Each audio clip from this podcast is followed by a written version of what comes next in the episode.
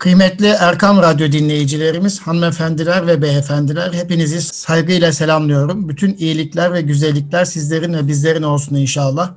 Ben Deniz Nuri Özkan, İstanbul Gönüllü Eğitimciler Derneğimizin katkılarıyla hazırladığımız Eğitim Dünyası programında birlikteyiz. Yine her zaman olduğu gibi Eğitim Dünyası programında eğitimle ilgili konuları paylaşıyor olacağız. Bununla birlikte hafta içerisinde gerçekleşen toplumsal olaylarla ilgili de kısaca bir değerlendirme yaptığımızı biliyorsunuz. Yine e, sohbetimizi tek başına sunmakla birlikte İstanbul Gönüllü Eğitimciler Derneğimizin 30 Ocak tarihinde yapmış olduğu Geleceğin Öğretmeni Zirvesinden de alıntılar yapacağım. Oradaki misafirlerimizin konuşmalarını sizlerle paylaşıyor olacağım. Dolayısıyla her ne kadar programda tek başına olmakla birlikte davet edeceğim sanal misafirlerimle birlikte e, programımızı zenginleştirmeyi hedefliyorum. Efendim, öncelikle bu hafta içerisinde yaşadığımız kara şehitlerimizi rahmetle anmak istiyorum. E, dolayısıyla hafta içerisinde Pençe Kartal 2 harekatı kapsamında Gara'da 13 kişiyi PKK terör örgütü maalesef şehit etti. Bu acı haberle sarsıldık. Bununla birlikte harekata katılan 3 tane askerimiz de şehit oldu. Toplam 16 şehitimiz var. Dolayısıyla e, Türkiye'nin her tarafında PKK'ye ciddi anlamda tepki var. Olması gereken tepkiye fazlasıyla olması gereken tepki e, gerekir. E, ve PKK'nın uzantılarının tartışıldığı bir haftayı geçirdik hafta içerisinde. Muhalefetiyle, iktidarıyla e, bu konuda ciddi anlamda sataşmalar mevcut. Ancak gerçekten şehitlerimiz yaşadığımız bir hafta içerisinde tek yürek olmak gerekirken, tek vücut olmak gerekirken PKK terör örgütüne ve bütün terör örgütlerine karşı tek vücut olmak gerekirken maalesef muhalefetin tavrını e, bir eğitimci olarak yadırgadığımı ifade etmek istiyorum. 2015 e, yılında ve 2016 yılında kaçırılan askerlerimizin, polislerimizin uzun yıllar bekletildiği ve en son yerinin tespit edilmesiyle birlikte e, Türkiye Cumhuriyeti Devleti'nin harekata geçtiği bir dönemde 10 Ocak 10 Şubat tarihinde saat 5.45 civarlarında e, alınlarından vurularak şehit edilmiş olması nedeniyle gerçekten üzüntüyü yaşadık. Bu anlamda e, Hakkari'de ve birçok ilimizde sivil toplum kuruluşu, siyasi parti temsilcileri, bölge halkı e, PKK'ya karşı bir tepki yürüyüşü düzenlemiş olmasından dolayı da bir eğitimci olarak mutlu olduğumu ifade etmek istiyorum. En son e, dün itibariyle yine Hakkari'de Hakkari Valiliği önünde ciddi bir e, yürüyüş gerçekleşti ve kahrolsun PKK şehit olanlar bizim evlatlarımızdır. E, teröre karşı tek yumruk olmalıyız, tek yürek, kara şehitlerimizi anıyoruz gibi birlik ve beraberlik mesajının verilmiş olması da gerçekten sevindirici. Ee, sevgili dostlar, kıymetli arkadaşlar, Erkam Radyo dinleyicilerimiz gerçekten bu acı günümüzde e, hesabın sorulması gerektiği bir günde e, tek vücut olmayı arzu ederdi gönlümüz. E, iktidarıyla, muhalefetiyle e, amasız, fakatsız terörün lanetlendiği, PKK'nın lanetlendiği ve uzantılarından hesabın sorulduğu bir e, anın e, yaşanmasını isterdik. Lakin böyle olmadı. Televizyon kanallarında sizler de izliyorsunuz e, ve ciddi anlamda devletimize haksızlık yapılıyor, ordumuza haksızlık yapılıyor bilerek bu propaganda Amerika'nın ağzından uzantıları Türkiye'de bu propaganda yapmış olmasından dolayı da gerçekten üzgün olduğumu burada ifade etmek istiyorum.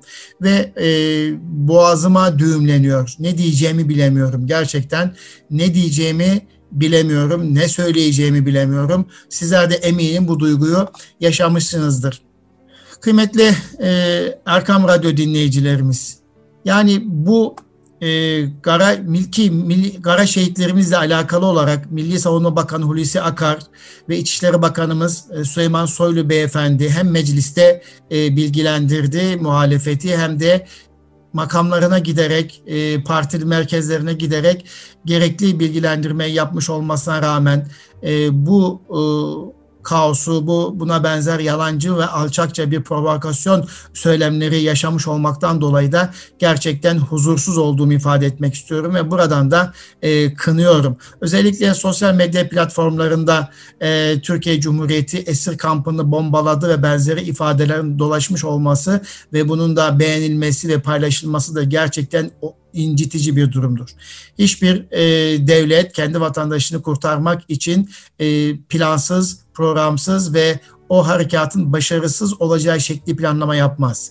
Ancak e, bazı hareketler risk taşımakla birlikte istenen sonuç elde edilemeyebilir. Nitekim de Hulusi Akar 13 vatandaşımızı oradan sağ salim çıkarabilseydik ama ancak alçaklar, caniler bu silahsız masumları yaptıkları katliamla şehit ettiler diyor. E, nitekim şehitlerin ailesinin e, tanıma e, vefatlarından sonra cenazeleri gördüklerindeki anlattıkları da e, onların ne kadar çok işkence çektiğini e, gösteriyor. E, bu anlamda e, zayıf bedenleri zayıf düşmüş, vücut bütünlüğü olmasına rağmen baba diyor ki ben oğlumu e, tanıyamaz oldum, tanıyamadım, neredeyse tanıyamadım. Sadece parmağından tanıdım diye ciddi iç açıcı yani içimizi e, burkan açıklamalar mevcut. Yani burada şunu ifade etmeye çalışıyor şehidin ailesi. Terör örgütü 5 sene 6 sene boyunca yapılan e, zulmün beden üzerindeki göstergesini anlatmaya çalışıyor. Aç kaldıklarını, zayıf düştüklerini, bedenin e, yıprandığını, e, darp aldığını ve, ve yakından ateş edilerek ö, ö, ö, şehit edildiğini anlatmaya çalışıyor. Yani gerçekten bizler de hayatı kaybe, hayatını kaybeden e, şehitlerimize rahmet diliyoruz. Cenab-ı Hak e, mağfiret etsin, ailesine sabırlı ihsan etsin ve bir kez daha PKK terör örgütünü ve uzantılarını buradan bir eğitim dünyası programcısı olarak, bir eğitimci olarak e, kınamak istiyorum efendim. Efendim, e, kıymetli Erkam Radyo dinleyicilerimiz, tabii bu hafta bir de e, çok değerli yazar, psikolog e, Doğan Cüceloğlu beyefendiyi kaybettik. E, evinde ölü bulundu. Ee, dolayısıyla Allah'tan rahmet diliyoruz ona da. Ee, ülkemizin önemli şahsiyetlerindendi. Öğretmenlerin ve yöneticileri yetiştiren, aileyi yetiştiren ve bu anlamda yaşına rağmen durmayan, koşturan bir eğitimci, psikolog, yazar Doğan Cüceloğlu'nun vefat haberiyle e, duydu ve vefat haberini duyduk. Dolayısıyla e, bu anlamda ailesine biz de eğitim dünyası e, yöneticisi olarak İGEDER adına e, ailesine başsağlığı diliyoruz kıymetli dostlar. Bu arada Milli Eğitim Bakanlığımız e, 15 Şubat tarihi itibariyle biliyorsunuz e, bazı yerlerde yüz yüze eğitimi başlattı. Bazı yerlerde ise uzaktan eğitim süreci devam ediyor. Ancak daha çok köy ve kırsal kesimlerde yüzde eğitim e, başlayabildi. Bunun için İl Hifza kurulları e, karar almıştı bunu biliyorsunuz. Bununla birlikte birçok e, illerimizde e, uzaktan eğitim devam ediyor. İnşallah 1 Mart tarihi itibariyle de yüz yüze eğitim ilkokulda ve kademeli bir şekilde başlaması hedefleniyor. Bunun için Milli Eğitim Bakanlığımız e, Sağlık Bakanlığımız ve Bakanlar Kurulu'ndan çıkan karar doğrultusunda artık yönetim şeklinin merkezi şey, yönetimden planlanmayacağı yani salgın yönetiminin daha çok e, il hıfzı kurulları tarafından planlanıp 1 Mart tarihinden itibaren yeni normal anlayışına geçilmesi gerektiği ifade ediliyor. Yani bölgesel bir yönetime geçiliyor. Bu anlamda Sayın Cumhurbaşkanımızın da ifade ettiği gibi e, salgının dört e, bas aşamaya ayrılacağı, bu aşama çerçevesinde dört riske ayrılacağı ve bu risk çerçevesinde İl Hıfzı Kurulları bir yönetim ortaya koyacağı ifade ediliyor ve normalleşme sürecinin 1 Mart tarihine itibaren başlaması bekleniyor. Bu da bunu bu süreçte İl Hıfzı Kurulları tarafından yönetileceği ifade edildi. Tabi bu arada cumartesi pazar e, yapılan e, sokağa çıkma kısıtlaması da e, bu süreç içerisinde biraz gevşetileceği ifade ediliyor.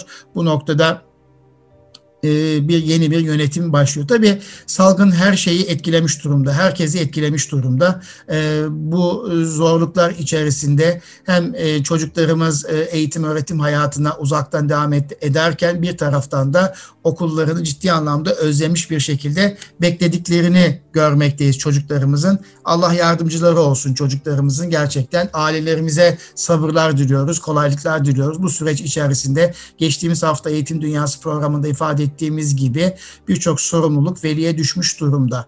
Bu da kolay bir süreç değil. Ee, efendim tabii Milli Eğitim Bakanlığımız e, bu süreç içerisinde e, zorlandığını daha önce de söylemiştim. E, yani kolay bir süreç değil. Salgın yönetimi noktasında isterseniz tek başına karar almak durumunda değil. E, Milli Eğitim Bakanlığımız, Sağlık Bakanlığımız ve Bilim Kurulu ortak eşgüdüm içerisinde okulların açılıp açılmaması veya e, hangi şekilde açılacağı ile ilgili kararlar verme çabasında zaman zaman kamuoyunun beklentilerinin dışında farklı kararlar çıkabiliyor veya bir kısım kamuoyunun beklentilerini karşılamıyor alınan kararlar ama yapılacak bir şey yok çünkü salgın yönetimi de kolay bir süreç olmadığını hepimiz biliyoruz. E, efendim e, tabii Milli Eğitim Bakanlığımız bu süreç içerisinde de daha önce duyuru yaptık. E, zaman zaman paylaşımlarda bulunduk. Çocuklarımızın akademik gelişimlerine destek sağlayacak, öğrenme kayıplarını önleyecek e, çalışma faskülleri yayınlıyor idi. E, dördüncü sınıflar için e, birinci ve ikinci ünitelerden oluşan 11 faskül daha önce yayınlandığını yine Eğitim Dünyası programından duyurmuştuk. Şimdi de 2020-2021 eğitim öğretim yılının 3. ve 4. ünitelerini kapsayan Türkçe, matematik, fen, bilimleri, din kültürü ve ahlak bilgisi, sosyal bilgiler ve İngilizce derslerinden oluşan çoktan seçmeli e, çalışma faskülleri yayınlanmış durumda. Bu noktada bu duyuruyu sizlerle yapmak istiyorum. Ayrıca e, kazanım kavrama testleri, LGS için örnek sorular ve çalışma soruları, 5, 6 ve 7. sınıflar için beceri temelli testler, 9, 10, 11 ve 12. sınıflar için tekrar testleri, yine ilk öğretim 2, 3 ve 4. sınıflar için çalışma soruları, 5, 6, 7 ve 8 sınıflar için 1, 2, 3 ve 4. sınıf 4. düzeydeki üniteleri kapsayan çalışma faskülleri e, daha önce de yayınlanmıştı. İlaveten yeni e, fasküller devreye giriyor.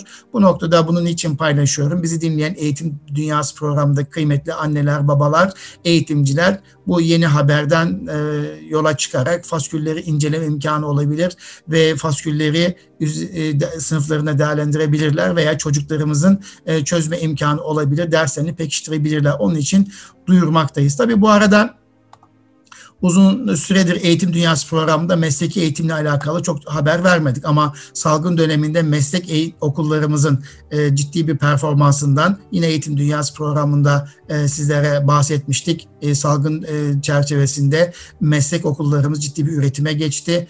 Maske, e, deterjan, hijyen malzemesi ve benzeri birçok ürünü üreterek e, salgın yönetimine destek verdiğini daha önceki programlarımızda bahsetmiştik. Bu arada tabii mesleki eğitimde e, bin okul projesine 176 milyon liralık bir destek aktarıldı, bir yatırım aktarıldığını yine hafta içerisinde Milli Eğitim Bakanlığı yetkililerinden duymuş olduk. Nitekim e, bin okula, bin kütüphane e, kuruldu. 200 milyon liralık bütçenin 85 milyonluk kısmı 2020 yılında kullanılarak bu okulların mevcut laboratuvar atölyeleri güçlendiği ve güncellendiği ifade ediliyor. Dolayısıyla ben de meslek liselerimizin atılım göstermesi, imkan imkanlarının güçlendirilmesi anlamında yapılan bu çalışmayı tebrik ediyorum e, ve çünkü e, meslek liselerimizdeki çocuklarımız ara eleman değil, gerçekten ana elemandır. Şu anda istihdamda bu sorunu yaşıyoruz, görüyoruz. Dolayısıyla meslek liselerimiz için yapılan her türlü çalışmayı e, Eğitim Dünyası programının moderatörü olarak ve bir İGEDER temsilcisi olarak, bir eğitimci olarak destekliyorum, tebrik ediyorum. Bu anlamda e, mesleki okullarda e, öğretmenlere yönelik ilk yardım, fikri mülkiyet hakları ve ölçme ve değerlendirme yöntemleriyle alakalı da öğretmen eğitimlerinin devam ediyor olması da güzel. Özellikle e, Sayın Bakanımız da geçtiğimiz aylarda duyurmuştu. E, 250 bin öğretmeni bu yıl içerisinde ilk yardım eğitimi alması hedefleniyor. Çünkü ilk yardım eğitiminin e, günümüzde çok ihtiyaç olduğunu e, çocuklarımızın okul içerisindeki çarpma, düşme ve benzeri vakalarda ilk erişim sağlayan nöbetçi öğretmen başta olmak üzere öğretmenin ilk yardım becerisinin geliştirilmesi anlamındaki bu eğitimi de desteklediğimi burada ifade etmek istiyorum. Tabii meslek liselerimiz için fikri mülkiyet haklarını koruma anlamında patent çalışmaları da önemli. E, marka ve patent çalışmaları e, meslek liselerindeki çocuklarımızın fikri mülkiyet haklarının korunması açısından önemli ve e, patent aynı zamanda onun garanti altına alınması demektir. E, o çalışmanın, emeğin boşa gitmemesi demektir. Bu anlamda da öğretmenlerin bilinçlendirilmiş olması oldukça önemli. Biliyorsunuz bu patent almakla ilgili faydalı patent, tasarım patent gibi değişik e, alt grupların olduğunu ben de bir eğitimde duymuştum. Dolayısıyla e, yaptığımız her yeni şeyin e, uygulamanın, fikrin, projenin patentini almak e, yatırımcıya katkı sunar e, diye ifade ediyoruz. Evet, Milli Eğitim Bakanlığımız cephesindeki paylaşımlarımız bu kadar. Efendim, e, kıymetli Erkam Radyo dinleyicilerimiz, e, hanımefendiler ve beyefendiler, e, biliyorsunuz 30 Ocak tarihinde İstanbul Gönüllü Eğitimciler Derneğimiz Geleceğin Öğretmenin Zirvesi yaptığını her programımızda ifade ediyoruz. Orada beş değerli misafirimiz, konuğumuz vardı. Ee, ilk misafirimiz, konuğumuz e, Profesör Doktor Sinan Canan Beyefendiydi. Onunla alakalı yine Eğitim Dünyası programında e, konu başlığı çerçevesinde sizinle e, vaktimiz el verdiği kadarıyla o konuşmayı ekrana getirmiştik. İkinci e, konuşmacımız Profesör Doktor Aytaç Açıkalın Beyefendiydi. 86 yaşına rağmen Allah sağlık, sıhhat, afiyet, uzun ömür versin. Öğretmenlerin, yöneticilerin gelişmesi için çaba sarf, çaba sarf eden, gayret eden bir eğitimci olması münasebetiyle onun gençlere yapmış olduğu sohbeti de yine Eğitim Dünyası programında paylaşmıştık. Şimdi e, yine e, İGEDER'in Geleceğin Öğretmenin Zirvesi'nde e, konuşma yapan Profesör Doktor Mustafa Yavuz. Mustafa Yavuz e, biliyorsunuz e, aynı zamanda eğitimci, özellikle okul yöneticilerinin mesleki becerilerini geliştirme noktasında güzel açılımlar oluşturan bir akademisyen. Araştıran Okul diye bir kitabını okumuştum. Yine e, icat çıkaran çocuklar ve gençler diye e, bir e, kitabı var. Buna benzer birçok e, tabii ki kitapları mevcut ama kamuoyunun yakından bildiği iki kitabından bahsettim. Özellikle icat çıkaran çocuklar ve gençler e, başlığı anlatımındaki e, bir sunuşu vardı. E, belki e, bu bugünkü Eğitim Dünyası programında da e, sizlerin bu sunuştan haberi olmadığını düşünerek e, Profesör Doktor Mustafa Yavuz Beyefendinin bu çok değerli konuşmasını sizlere evinize misafir etmek istiyorum. Çünkü bizim icat çıkaran çocuklara ve gençlere ihtiyacımız var. Potansiyelini performansa dönüştüren çocuklarımız var. Nitekim bendeniz aynı zamanda e, Türkiye Üstün Zekalı ve Dahi Çocuklar Eğitim Vakfı'nın başkan yardımcısı olarak zaman zaman e, çocuklarımızın, potansiyelli çocuklarımızın performansa dönüştürülebilmesi için neye ihtiyacımız olduğunu sıklıkla bahsettiğimi bilirsiniz. Bu alanda da e, İGEDER bünyesi içerisinde ve TÜZDEV bünyesi içerisinde eğitimci eğitim programları düzenlediğimi biliyorsunuz. İşte icat çıkaran çocuklar ve gençler e, başlığı altında bir sunuşu olmuştu. Ben o sunuştan belli bir miktar sizinle paylaşmak istiyorum. Ardından yine kısa bir hikayeyle inşallah Eğitim Dünyası programını e, bitirmeyi arzu ediyorum. Tabii içerisinde bulunduğumuz 3 ayları e, tekrar hatırlatmak istiyorum. Bu hafta içerisinde aynı zamanda Regaib Kandili'nin ilk kandilimizi kutladık. Cenab-ı Hak etmiş olduğumuz dualarımızı kabul etsin. İnşallah üç aylarımızı rahmetle, berekete vesile olacak şekliyle e, geçirmeyi Cenab-ı Hak nasip etsin. Gönlümüze ferahlık ve huzur vermesi dileğiyle ben Profesör Doktor Mustafa Yavuz hocamın söyleşisine bırakıyorum efendim. Ee, şimdi öncelikle e, şunu anlatmak istiyorum. Yani böyle bir kitap niye yazdım? Çünkü gerçekten bir derdim var ve e, bunun için yazdım. Hedeflediğim şey şu, aslında görmek istediğim şey, vizyonum diyebilirim, kişisel vizyonum. Bütün öğrencilerimizi, yani ülkemizin ülkemizin bütün çocuklarını kendi potansiyellerinin zirvesinde görmek istiyorum. Yani benim isteğim bu. Kendi potansiyellerinin zirvesinde. Kendi potansiyellerinin zirvesine çıkaramadığımız her çocuğumuz memleket için çok büyük kayıp. Yani israf falan diyorsak en büyük israf bu. İnsan insan değerinin israfı, insan potansiyelinin israfı diyorsak en önemli sorunumuz burada. Her bir çocuğumuz şu anda Milli Eğitim Bakanlığı'na bağlı okullarda 18 milyon öğrencimiz var. 8 ee, milyon civarında da üniversitede var. 26 milyon. Olağanüstü bir nüfus bu. Bizimle nüfusu aynı olan, aşağı yukarı aynı olan Almanya'nın toplam öğrenci sayısının iki katıyız. Onlarda 13 milyon civarında öğrenci var. Yaşlı nüfusu çok daha fazla. tabii elimizde büyük bir potansiyel var. Ama kıymetini biliyor muyuz, bilmiyor muyuz? Bildiğimizi söylüyoruz. Ama kıymetini bilmek de bir bilgi ister. Yani kıymetini bilmek ne demek? Ne yaparsak onlara e, doğru bir eğitim vermiş oluruz. Bunun için yazdım kitabı. İşte e, hedefim kendi potansiyellerinin zirvesine çıkarmak. Şimdi her yıl malum e, hepimiz biliyoruz merkezi sınavlar yapılıyor. İşte LGS var, üniversite giriş sınavı iki aşamalı. Mesela en son geçen yıl 2 milyon 400 bin civarında öğrencimiz üniversite giriş sınavına girdi. Üniversite sınavına başvurdular. Ee, şimdi bu e, öğrencilerimiz ne için yarışıyor? İşte kendi geleceklerini e, garanti alabilecekleri, kendi yeteneklerine uygun olduğunu düşündükleri ya da işte en son kendi puanına denk gelen bölümlere girmek için uğraşıyorlar. İşte veliler ve öğrenciler arasında bir iş garantili meslekler diye bir meslek e, sınıflaması var. Yani işte sağlıkla ilgili meslekleri söylüyorlar. Bazı mühendislik alanları, eğitim fakültesinin bazı branşları. Bunları topladığımız zaman en fazla yani iş garantili dediği bölümler 100 bin kontenjanı var. En fazla. Hadi diğerleri işsiz kalacak anlamına gelmiyor ama e, iş garantili diye sayıp sıraladığı zaman aşağı yukarı 100 bin kontenjan bu 2 milyon 400 bin öğrenci için 100 bin kontenjan onları bekliyor. Yani bana bu şey gibi geliyor biraz. Sandalye kapma oyunu gibi. Hani sandalye kapmaca oyunu var ya müzik başlıyor. İnsanlar sandalyelerin etrafında dönüyor. Müzik duruyor. Oturuyor sandalyeye insanlar. Ayakta kalanlar oluyor. Onlar oturamıyor. Ben de bunu şeye benzetiyorum. Yani iki buçuk milyon, iki milyon dört yüz bin öğrencimiz işte üniversite sınavına giriyor. Müzik başlıyor. Yüz bin sandalye var. Müzik durunca yüz bin sandalyeye oturacaklar. Duruyor. Yüz bin sandalyeye oturuyor. Yüz bin kişi. İşte iki milyon üç yüz bin kişi ayakta kalıyor. Peki bunları ne yapacağız? Yani bu öğrencilerimizi ne yapacağız? Oturanlar tamam oturdu. Buna tedbir almazsa gelecek sene yine aynı oluyor. Yine 100 bin civarında. E, bu çok istenen bölümler işte 2 milyon civarında yine öğrenci, yine müzik başlayacak, yine duracak. Öbür sene yine aynı, öbür sene yine aynı. Ya bu aynı şeyleri yaparak farklı sonuçlar elde edemeyeceğiz. Yani buraya bir şey yapmak lazım demek ki. Burada yapmamız gereken kritik konu şu, sandalyelerin sayısını artıracağız.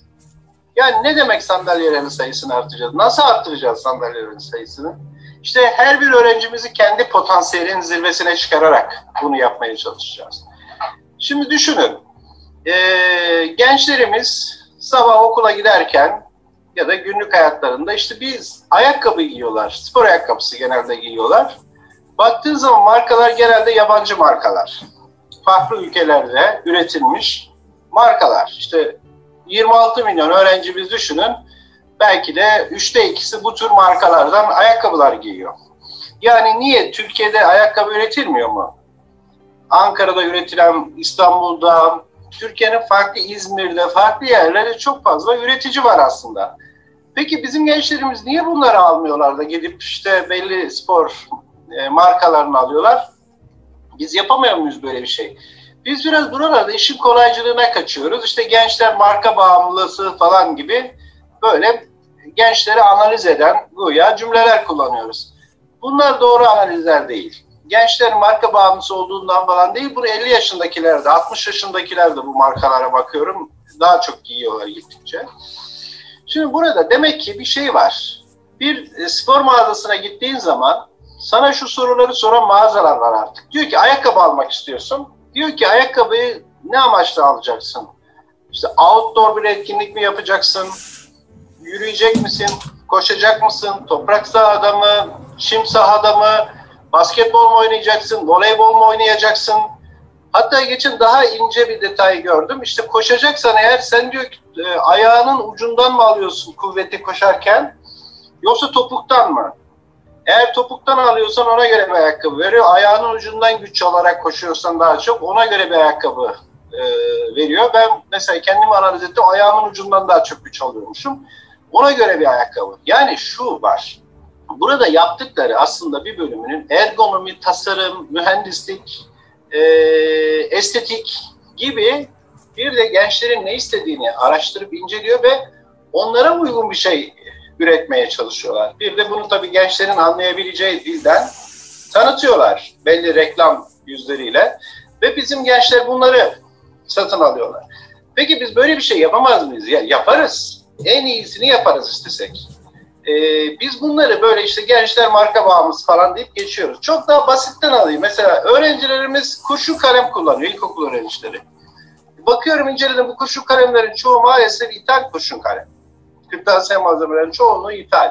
Niye yani biz böyle bir şey yapamaz mıyız? Yaparız. Yani bir kurşun kalemi herhalde dayanıklı böyle gayet güzel yapmanın birçok yolu var ve bunları biz istesek yapabiliriz. Bu e, kitabı yazarken başımıza icat çıkaran çocuklar ve gençler kitabını yazarken önce sanayi sitelerini dolaştım. Çok yenilikçi, yaratıcı, farklı icat çıkaran uygulamalar olan sanayi sitelerini dolaştım. Bu ustalarla yapılan belgeseller izledim. Mesela o belgesellerin bir tanesinde Gaziantep'li Mennan Usta var. TRT belgeselini yapmış. Olağanüstü bir insan Gaziantep'li Mennan Usta.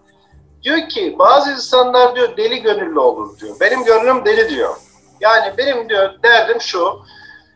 Niye diyor biz gökyüzünde uçan uçakları, e, tren yollarındaki trenleri, e, elimizdeki cep telefonunu niye biz üretmiyoruz? Diyor ki biz en iyisini yaparız istersek. Ve bunu bu çerçevede Mennan Usta bir proje geliştiriyor. TÜBİTAK ikna oluyor. Mennan Usta'nın bu projesine destek veriyor gerçekten de. E, sentetik ipik yapma makinesi üretiyor. Hatta 10 tonluk makineleri 3 tona indiriyor. Mennan Usta bunu Gaziantep'te gerçekleştiriyor TÜBİTAK'ın da desteğiyle ve şu anda ihraç ediliyor Mennan Usta'nın yaptığı e, makineler. Diyor ki benim yapamayacağım yani Türkiye'de bizim insanımızın yapamayacağı hiçbir şey olmadığını düşünüyorum. Bunun için ne yapacağız? Öğretmen olarak, veli olarak biz çocuklarımıza ne yapmamız lazım acaba? En kritik nokta bu. Yaratıcı ve yenilikçi sürecin en kritik aşaması araştırma becerisi kazandırmak. Ne zaman kazandıracağız? Araştırma deyince genelde üniversitede yapılan bir şey gibi düşünüyoruz. Hayır. Okul öncesinden itibaren. Hatta onun öncesinde de anneler babalar bunu kazandıracaklar. Bazı örnekler vereyim. Nasıl yapacaklar bunu? Diyelim ki sizin çocuğunuz 5 e, yaşında okul öncesi eğitime gidiyor. Siz de işte okul velisiniz veya okulda öğretmensiniz. Şöyle bir soru sorabiliriz onlara. Deriz ki ya işte sizin ailenizde en çok hangi isimler kullanılıyor? Kadınlarda ve erkeklerde hangi isimler? İşte çocuk biraz araştırıyor. Bakıyor kadınlarda daha çok Ayşe ismini kullanıyorlar. Erkeklerde de Ahmet ismi yaygın bir şekilde kullanılıyor. Sonra deriz ki ya peki niye böyle acaba? Yani niye kadınlarda Ayşe ve erkeklerde Ahmet? Neden böyle? Arkadaşlarının ailesine baktığın zaman onlarda da mı böyle? Onlarda belki onlar ikiyle arkadaş sınıf arkadaşlarıyla konuşacak. Onlarda başka isimler var. E seninkinde niye böyle Ayşe ve Ahmet de öbürlerinde biraz daha farklı? Ha çocuk işte bunun cevabını da bulmaya başlayacak, araştıracak. Ha, araştırma sonucunda şunu bulabilir. İşte büyük büyük anneleri varmış, ismi Ayşe'ymiş. Sonra Ayşe olduğu için onun ismi. Ondan sonraki kız çocuklara daha çok Ayşe ismini vermişler. İşte dedelerinin ismi de Ahmet'miş. Sonraki çocuklara da Ahmet ismini vermişler. Ha demek ki anlamsız bir şey değil. Yani bizim ailemizde Ayşe ve Ahmet isminin kullanılma nedeni böyle. Başka ailelerde de bu bazı ailelerde buna uyulmamış. Yani araştırıyoruz. Burnu problem kokusu alabilen çocuklar yetiştireceğiz. Kafasında soruları olan çocuklar. İçimizde öğretmen olanlar varsa şunu düşünsünler, öğrenciler de düşünsünler. Öğrenciler şunu düşünsün. En son ne zaman bir hocanıza kaliteli bir soru sordunuz gerçekten? Ya da öğretmen olanlar şunu düşünsün. En son size ne zaman bir öğrenciniz gerçekten kaliteli bir soru sordu? Eğer sorular sorulmuyorsa Demek ki araştırma, inceleme, merak etme, bilimin temeli de bu, soru sorma. Demek ki yani bu işlerde ciddi sorunlar yaşıyoruz anlamına geliyor. Yani öğrencilerimizin tek merakı, hocam sınav test mi olacak, klasik mi olacak, nerelerden sorumluyuz gibi ise işler iyi gitmiyor demektir kesinlikle. Problem çözme, araştırma, inceleme e, yeteneğini küçük yaştan itibaren kazandırmamız gerekiyor. Şimdi eğer bunu kazandırırsak Çocuk olaylara öyle bakmaya başlayacak. Bir de size bir şey yapayım. Google Earth'e girince bulabilirsiniz. Atlantik'in ortasında Peters Cafe isimli bir kafe var. Peters Cafe. Şimdi o Peters Cafe'de beynimizin içine geleceğim. Bu Peters Cafe'de e, özelliği şu, bizim kamyoncuların durdukları duraklar gibi küresel ticaret yapan gemiciler burada duruyorlarmış. Yani duraklarından bir tanesi buymuş. Peters Cafe. Google Earth'e girerseniz görebilirsiniz Peters Cafe'yi. Şimdi salgın nedeniyle belki kapalıdır ama bilmiyorum kapalı mı ama gerçekten öyle bir kafe var orada. Şimdi bu kafenin sahibi de böyle biraz şey bir insan. Yani meraklı bir insan. Denizcilerle konuşmayı, farklı kültürdeki insanlarla, onları da birbiriyle konuşturmayı seviyor. Biraz da böyle hani moderatörlük yapıyor. Ee, şunu, yani en basit meselelerde bile konuşuyorlar. Mesela diyor ki Singapurlu bir e, gemiciye sizin orada balık nasıl tutulur diyor. İşte Brezilyalı da anlatıyor. İşte Singapur'da balık, işte bazı büyük balıklar özellikle demir bir e, e, şey böyle me, esnek metal kafesler varmış. İçine yem koyuyorlar. Onun içine girince çekiyorsun. Ağzı büzülüyor böyle. İşte o, o şekilde tutuyorlar mesela büyük balıkları. Brezilyalıya bu çok ilginç geliyor. Yani hiç böyle balık tutulabileceğini düşünmemiştim ben diyor. Çok ilginç. Demek ki diyor ha böyle de tutulabiliyor. Ha zihnimizdeki şemalar yıkılıyor bak. Zihnimizdeki şemalar yıkılıyor. İşte biz çocukları Peters Cafe'ye götürecek durumumuz yok şu anda. Zihnimizde Peters Cafe oluşturacağız. Nasıl yapacağız? Zihnimizde Peters Cafe farklı bakış açıları nasıl e, zenginleştirebiliriz? Mesela parkta dolaşıyorsun. Çocuk 5 yaşında, 10 yaşında ya da 15 yaşında. Kaç yaşında olduğu önemli değil. Önemli olan şu. Yaşına göre soru soracağız tabii. Bir de onun bize soru sormasını sağlayacağız. En önemli kritik o. Kritik özelliklerden bir tanesi o. Şimdi ben parkta dolaşıyorum ben parkı kendi ilgilerime, yeterliklerime, ihtiyaçlarıma göre parkta bazı şeyler görüyorum. İşte oturan insanlar var, spor aletleri var, işte oturup birbiriyle çok güzel konuşanlar var. Bir arada olduğu halde çok etkili iletişim kurmayanlar var. Bunları görüyorum ben. Şimdi acaba diyorum ki ben engelli bir çocuk olsam parkta ne görürüm? Şimdi farklı bakış açılarından göreceğiz ya. Yani ortopedik engelli bir e, çocuk olsa acaba 10 yaşında o ne görür? Ne hissedebilir? Eğer bunu kendisi hissedemiyorsa bir çocukla konuşması lazım. Mesela ben bu salgın sürecinde görme engellerle konuştuğumda şunu söylüyorlar. Diyor ki salgın en çok bizi kötü etkiledi. Sebep ne?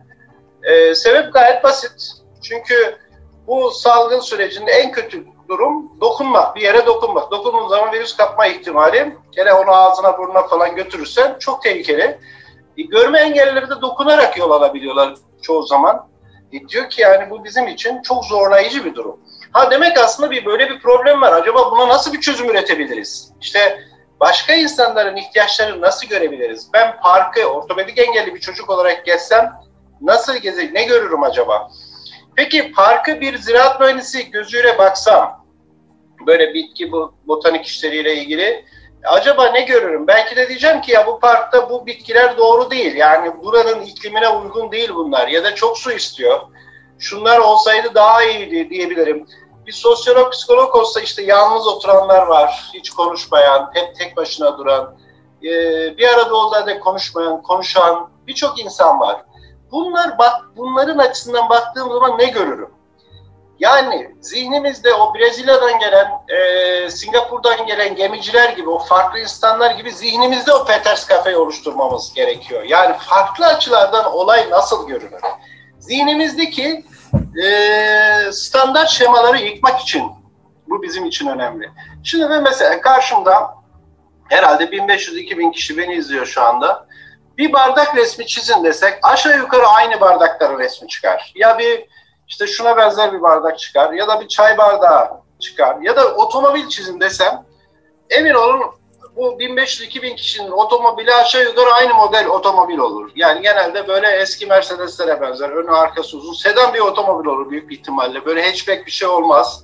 Çünkü otomobil deyince genelde daha çok gördüğümüz için öyle bir otomobil aklımıza geliyor.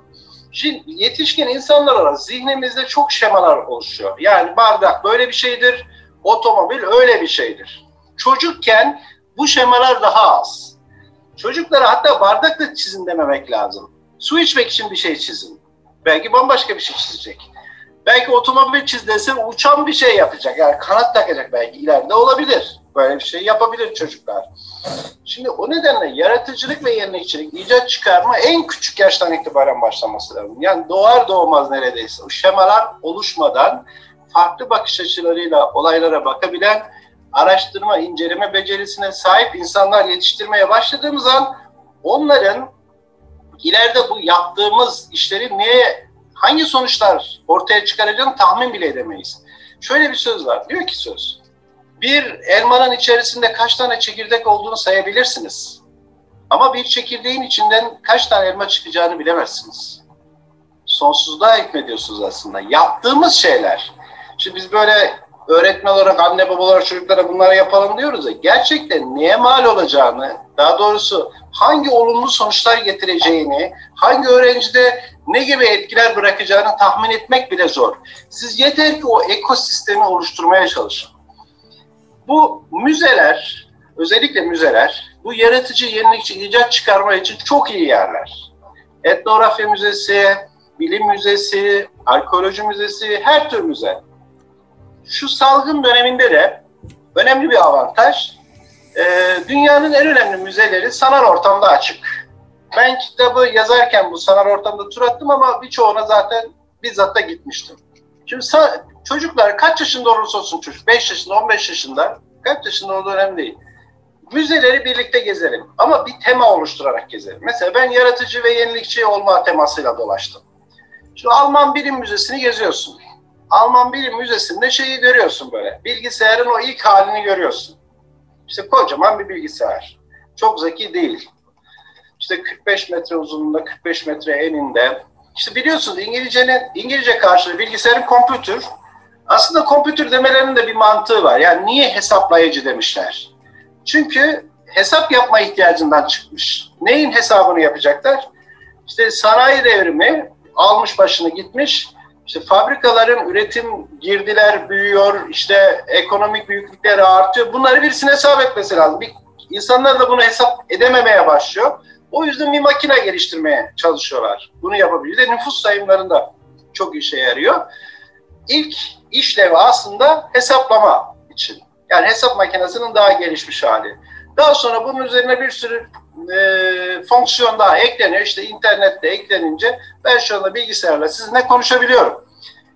Şimdi düşünün bakın bir e, Türkçe öğretmeni gibi Hani masalı bir yerden getiriyor ya da sınıf öğretmeni bir yere kadar getiriyor ondan sonra kesiyor öğrencilere soruyor. Bu masal bundan sonra nasıl devam edebilir diye. Şimdi biz çocuklarla bilgisayarı aldık oradan o ilk halinden bugüne getirdik. Ama burada biz, biz yaşadığımız sorunlardan bir tanesi şu. Biz genellikle matematik ve fen alanlarını, teknik alanları kendi parantezine alarak konuşuyoruz. Sosyal bilimleri kendi parantezinde konuşuyoruz. Bu çok tehlikeli bir durum. Yani bu hiç istenilen bir durum değil. Çünkü o bilgisayarın gelişimi aslında bireysel ve toplumsal ihtiyaçlar sonucunda devam ediyor. Sen bireyi, toplumu, başta kendini tanıyacaksın. Yaratıcı gelişçiliğin başlangıç noktası insanın kendini tanıması. Kendi yeterliklerini, ihtiyaçlarını, beklentilerini. Sonra çevreyi tanıyacaksın, diğer insanları. Sonra işte küresel bir farkındalık içinde olacaksın eğer siz teknik alanları, matematik alanlarını sosyal bilimler e, bilimlerin dışındaymış gibi düşünerek tek başına bunu ele alırsanız bireyi, toplumun ihtiyaçlarının nasıl dönüşeceğini bilemezsiniz. O yüzden onlara yönelik bir çözüm üretemezsiniz. İç içe geçmesi lazım. Mesela Türkiye'de bazı okullar IB okulu. Uluslararası diploma veriyor. International Baccalaureate. Şimdi bu öğrencilerden bir bölümü de yurt dışında bazı okullardan kabul ediyor. Bu öğrencilerin önemli bir bölümüyle konuştum ben. Mesela öğrenci Yale Üniversitesi'nde elektrik elektronik mühendisliğinde kabul almış. Ama diyor ki çap yapacağım diyor. Yani çift analar bitireceğim. Bizde olsa elektrik elektronik mühendisliğiyle çap hangisinde yaparsın? Muhtemelen bilgisayar mühendisliğinde yaparsın. Ya da makine mühendisliğinde yaparsın. O öyle değil diyor. Ben elektrik elektronikle felsefeyi birlikte bitireceğim. Niye felsefeyi birlikte bitiriyor? İşte soru sormayı öğrenecek.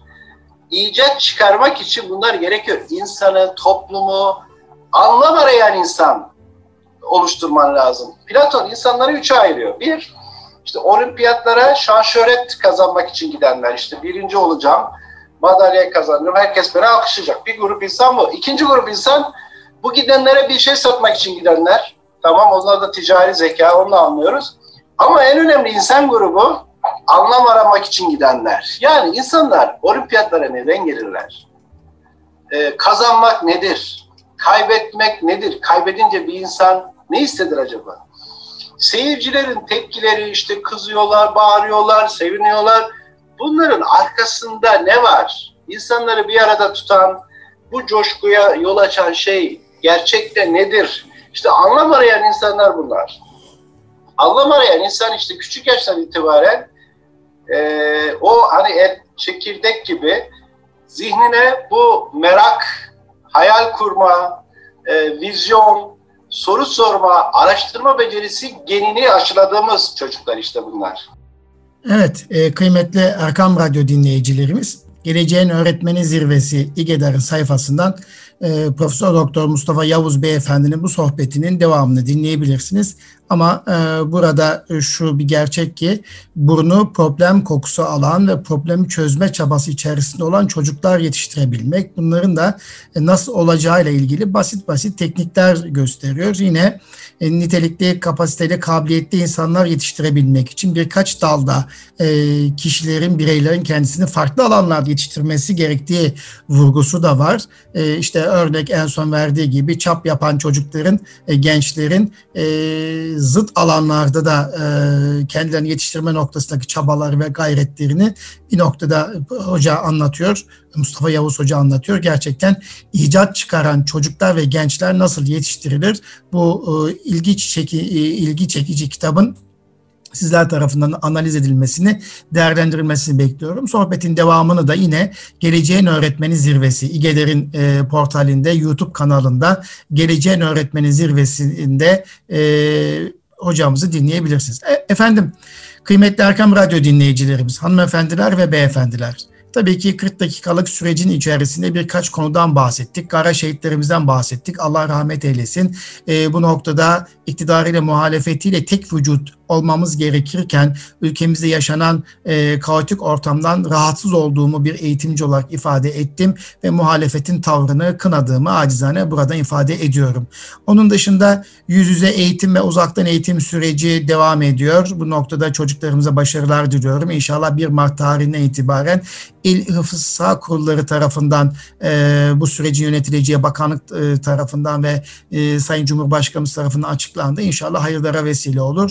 E, hafta içerisinde e, eğitimci, yazar, psikolog Doğan Cüceloğlu beyefendiyi e, kaybettik. E, Allah rahmet eylesin. Karamanlı olan, aynı zamanda hemşehrim olan Doğan Cüceloğlu'nun birçok sohbetinde, programında bulundum ve kitaplarını okudum. O okuduğum kitaplar içerisinde özellikle Savaşçı kitabı beni çok etkilemiştir. Yıllar öncesi okuduğum ve birkaç kez de okuduğum ve istifade ettiğim bir kitaptı. Bu anlamda kendisinden Cenab-ı Hakk'ın razı olmasını diliyorum. İnşallah e, amelleriyle birlikte mekanı cennet olur diye düşünüyorum.